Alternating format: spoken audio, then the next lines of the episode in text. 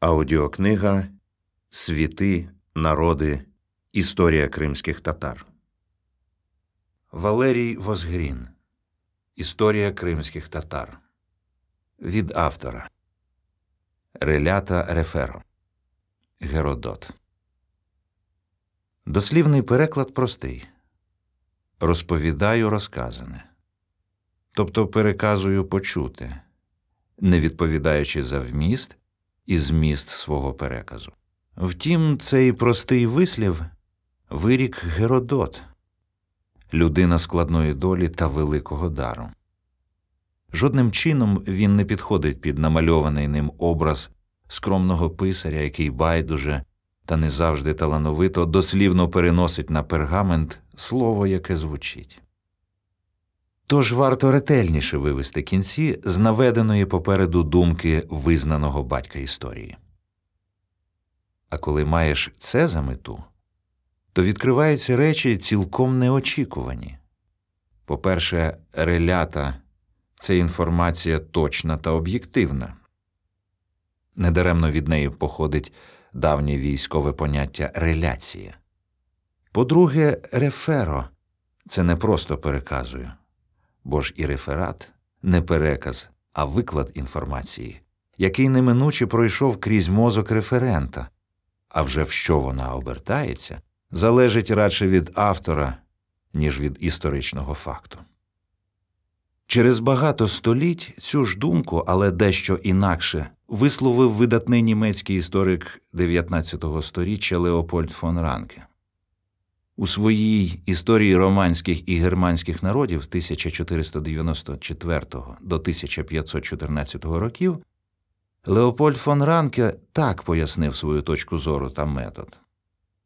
Історія поклала на себе завдання судити про минуле та давати уроки теперішньому на благо прийдешніх століть. Втім, моя робота на такі високі наміри не претендує. Її завдання лише показати, як все відбувалося насправді. Ось таку просту, але важко здійсненну мету загадав собі і автор цього чотиритомника. До речі, щодо суті чи мети, з якими було написано цю працю, завдяки яким автор взагалі, нагромаджуючи, став її будувати. Вони прості та прозорі вкласти в руки народу його історію. Це визначення не таке зарозуміле і нескромне, яким може здатися. Річ у тім, що у кримських татар просто немає записаної історії від найдавніших часів до ХХ століття. Думаю, не варто доводити це твердження відоме не лише в Криму, але й далеко за його межами. А те, що є, то лише погляди, окремі фрагменти, між них і чималі за об'ємом, а за змістом просто дивовижні історії народу. Але це в кращому разі, в гіршому ж це просто не історія. Я маю на увазі праці, що сам народ від них справедливо відмовляється, як від непридатних, тобто несумлінних. Зазвичай такі книги та статті називають фальсифікацією історії кримських татар. Я не зовсім згоден з цим визначенням. Кримським людям не треба пояснювати, що таке фальсифікація, скажімо, нашого південнобережного вина. Це виготовлення якогось напою з використанням дешевих сурогатів фальшивого продукту, тобто схожого на справдешній, на істинний, який зовсім не відрізняється. У нашому ж випадку продукт не лише відмінний від справжнього, а й насправді як небо і земля. І завдання, щоб його виготовити, було прямо протилежне продукт фабриковано свідомо інакшим, ніж був чи міг бути оригінал.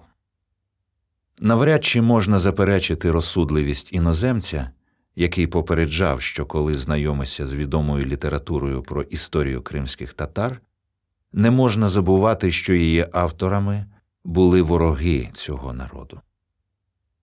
Вони незмінно лихословлячі with persistent malignity, до суто політичних потреб розповсюджували всеможливі перекручені, спотворені свідчення, щоб остудити співчуття, симпатію, яку до татар почуває весь цивілізований світ. А лічені друзі, зокрема й у Росії, що переймалися їхньою долею, тепер смиренно пригнічені. До того ж, ворожі емоції багато більш активні за дружні. Вони і в доборі зброї багато більш безпринципові. Кинджали моральних асасинів з французької найманих душогубів, отруєна лють падлюк високого сану та смертоносні ломаки вбивць все це було використано в міру потреби. Ниці омана і підступність, мерзенні наклепи чи перекручення головних понять, які блискавично змінюють одне одного, майже запевнили суспільство Європи в тому, що цей сильно ображений, утиснений насиллям народ є тим, ким видається. Та завіса поволі сповзає. Гостра оголена правда, хоч і прихована поки, зрештою переможе. Лишається сказати, що коли автор взявся за роботу про долі багатьох поколінь кримських татар на початку 1980-х років, сама постанова мети створити книгу про історію цілого народу протягом багатьох століть виглядала як цілком утопічна витівка. Праці з таким хронологічним і тематичним охопленням зазвичай пише чималий авторський колектив, де кожен фахівець в своєму періоді чи темі. Помічників не було, якогось іншого виходу теж. Тому доводилося починати самотужки. Зміст Пропоноване видання присвячено етнічній історії кримських татар. Попри це, список сюжетів, залучених у матерію праці, не обмежено однорідною темою етноісторії. І тут немає жодної непослідовності, оскільки сама наука етнічної історії в доказовій базі потребує надзвичайно широкого, специфічного, багатопланового фактографічного фундаменту. Ось коли, до прикладу, обмежитись викладом основних і другорядних подій та фактів історії етносу, нехтуючи з тим особливостями як народної, так і високої культури, проблеми традиційної філософії чи магістральних напрямків зовнішньої політики, тоді саме етнічна історія буде неповною. З огляду на сказане, очевидно, що в такій праці треба висвітлити не лише багато сюжетів, причетних до кримсько-татарського народу. Йдеться про їх як найповніший набір. Як казав один французький історик, всі знають, що одного з людовиків гільйотинували, тому багато цікавіше прочитати, скільки того дня коштував пучок цибулі. Тож про цибулю, і не лише в переноснім розумінні, також буде розповідь. Але ось що згубно для історичної істини. Не маючи сил викорінити цю культуру навіть в умовах депортації та заслання народу, московські керманичі національної політики скомандували завдати їй фальсифікування та приниження при очах всього цивілізованого світу. Тому вести мову про етнічну історію корінного народу Криму неможливо без нового, об'єктивнішого і по спромозі цілковитого висвітлення його культурних досягнень. Напівзадавленим легеням кримської культури Всьому татарському народові, котрий втомився від бід і позбавлень, необхідно зануритися у кришталево чистий, оживний дух своєї давнини. І тільки вона здатна відродити духовність етносу в усій його оздобі і неповторності. І тоді кримсько-татарська культура досягне колишніх височин, знову посяде своє місце в світовому оркестрі і в цивілізаційній симфонії людства впевнено залунає її особлива партія. Чотири томи заселено не сотнями, а багатьма тисячами людей, які були живі на мить кожного змальованого періоду, а отже лишаються такими у вічно живій пам'яті народу. Доволі чималу частину цієї праці займає передмова, покликана зіграти трохи незвичайно як для етноісторичного жанру роль. Річ у тім, що десятиріччя більшовицької пропаганди та агітації, а також ідеологізації, зокрема наукової, не були марні. вони не тільки відводили свідомість загалу в напрямку потрібному Кремлю, а й плутали правильний курс науки, передусім історичної. Саме тому вагома частина сучасних дослідників, зокрема цілком сумлінних, тримаються не те, щоб полону старих уявлень. Часто вони й не підозрюють про те, що існує інша історична правда. Один раз, виклавши у передмові свою думку про низку її проблем, автор згодом має змогу не відволікати на них увагу читача та обстоювати різні положення та висновки книги на більш кваліфікованому рівні, не повторюючи незліченну кількість разів теми передмови та не розв'язуючи лікбезівські завдання. Композиція та стиль зміст розділів, розкритий у їхніх назвах, найкраще демонструє направду нарисовий, цебто уривчастий характер чотиритомника. Зауважимо повніший та систематизованіший виклад етноісторії кримських татар справа майбутнього. Саме така композиційна особливість почасти виправдовує дещо вільне поводження з хронологічною послідовністю викладу. Іноді доводиться йти далеко вперед, іноді повертатись до вже відбитих у книзі епох. Деякі періоди історії народу такі важливі, що їх доводиться висвітлювати з різних боків, оповідати в різних планах, сказане стосується здебільшого другого тому. Тобто автор мусив іноді звертатись до якогось одного хронологічно конкретного періоду в декількох розміщених послідовно, але сюжетно не схожих нарисах. Загалом твір хронологічно поділено на чотири томи. Головна частина першого тому присвячена періоду, коли кримське населення жило за законами ханства, другий, коли воно корилося законам Російської імперії третій радянським законам, і четвертий, коли кримсько-татарський народ було фактично оголошено поза законом. Спершу німецькими окупантами жовтень 1941 року, а згодом совєтськими визволителями 18 травня 1944 року. Більшість майбутніх читачів, напевно, прості кримські люди, не всі з поміж яких отримали омріяну освіту, зокрема і історичну, і в цьому вони не винні так склалась доля їхнього народу. Саме для них автор відходив від сухих доказів тієї чи іншої теорії до принагідного живого та наочного опису народного життя в той чи той період. Тому цей текст, що перед вами, суміш простого зі складним, так вже вийшло знайдемо виправдання в словах нашого славетного сучасника, Нобелівського лауреата Орхана Памука. Цей турецький письменник і мислитель склав список рекомендацій для всіх, хто пише, зокрема, і на історичні теми. Усіх їх пронумеровано, із цього ланцюжка порад вихопимо дві просто геніальні на думку автора, а саме 34. Пиши просто, легше зрозуміють. 35. Пиши складно, легше зрозуміють. Так і писав автор. Саме в такому мозаїчному стилі, розпочавши років за 30 до того, як цю двоєдину істину нарешті було так коротко і точно сформульовано.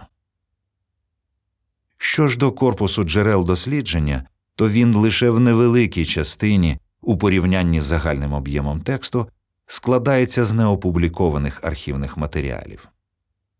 Основна сила переказаного спирається на праці головно дореволюційних істориків, меншою мірою сучасних. Отже, більшість наведених у книзі історичних фактів вже були в працях літописців, хроністів, давніх істориків тощо. Тому перед автором постало, крім основного інформаційного, ще й і додаткове завдання об'єднавши згадані факти в систему, послідовно розбити докази свідомих або мимовільних фальсифікаторів історії народу. У розділах, присвячених культурі ханського періоду, рясно додано давніх, тепер забутих закордонних авторів.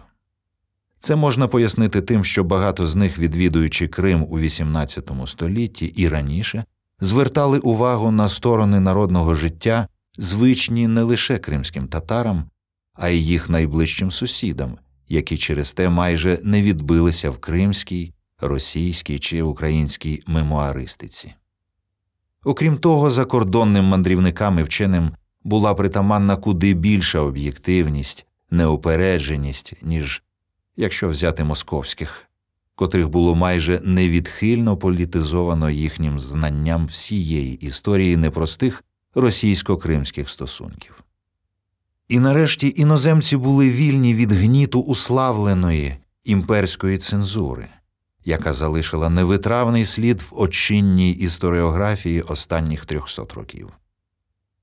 Лишається висловити подяку тим, без кого ця праця не вийшла б у світ. За свою творчу долю, за долю цієї книги автор вдячний багатьом людям, не лише кримським татарам. Перерахувати всіх їх авторові не сила це забере забагато часу та площини книжки. Але є нагода назвати найпотужніше джерело відомостей з історії ХХ століття, найтрагічнішого для Криму. Це невичерпне чешме людської пам'яті, мудрості та всепрощення, яким стало для автора багатолітнє спілкування з земляками. Сотні та тисячі корінних кримців не тільки віддавали увагу скромним авторським виступам у кримській пресі, а й безстрашно, нехтуючи небезпекою цілком можливих репресій радянського періоду, ділилися глибинними та трагічними таємницями свого життя, особистих доль. Низький уклін за щирість, сердечність та істинно кримську хоробрість. Народ почав своє історичне повернення, і йому потрібно було вернути свою історію він потребував її як повітря. Тут становище автора цілком уразливе в науці не можна перебувати у полоні особистих пристрастей, що правильно, хоча не варто забувати й слова Гьоте бути щирим я обіцяю, бути байдужим не можу. Але у випадку з Кримом ситуацію фактично не поєднати з мирною та безболісною сталою історичною традицією, яка пропонує і дозволяє судити минулі події та факти непричетно, цілком ззовні. Автор не завжди її дотримується, бо на те є підстава. Як можна було стояти осторонь, коли матеріали досліджень на очах перетворювалися в киплячу картину крайнього драматизму та болісного трагізму, з чого, власне, і складається вся довга історія корінного народу Криму? Геть чисто ухилитися від цих зображень, цілком піти в апатичний науковий пошук не завжди вдається, і це, звісно, непохвально. Та всі ми живемо не в безповітряному просторі, а в земній, далеко не ідеальній атмосфері. І на цій праці не уникнути відбитка думки, що незалежно від усіх жертв історичну трагедію нації не прожито, вона все ще триває, а весь Крим і досі суцільна кровоточива рана, яка ще з часів Шагін Гірея так і не загоїлася.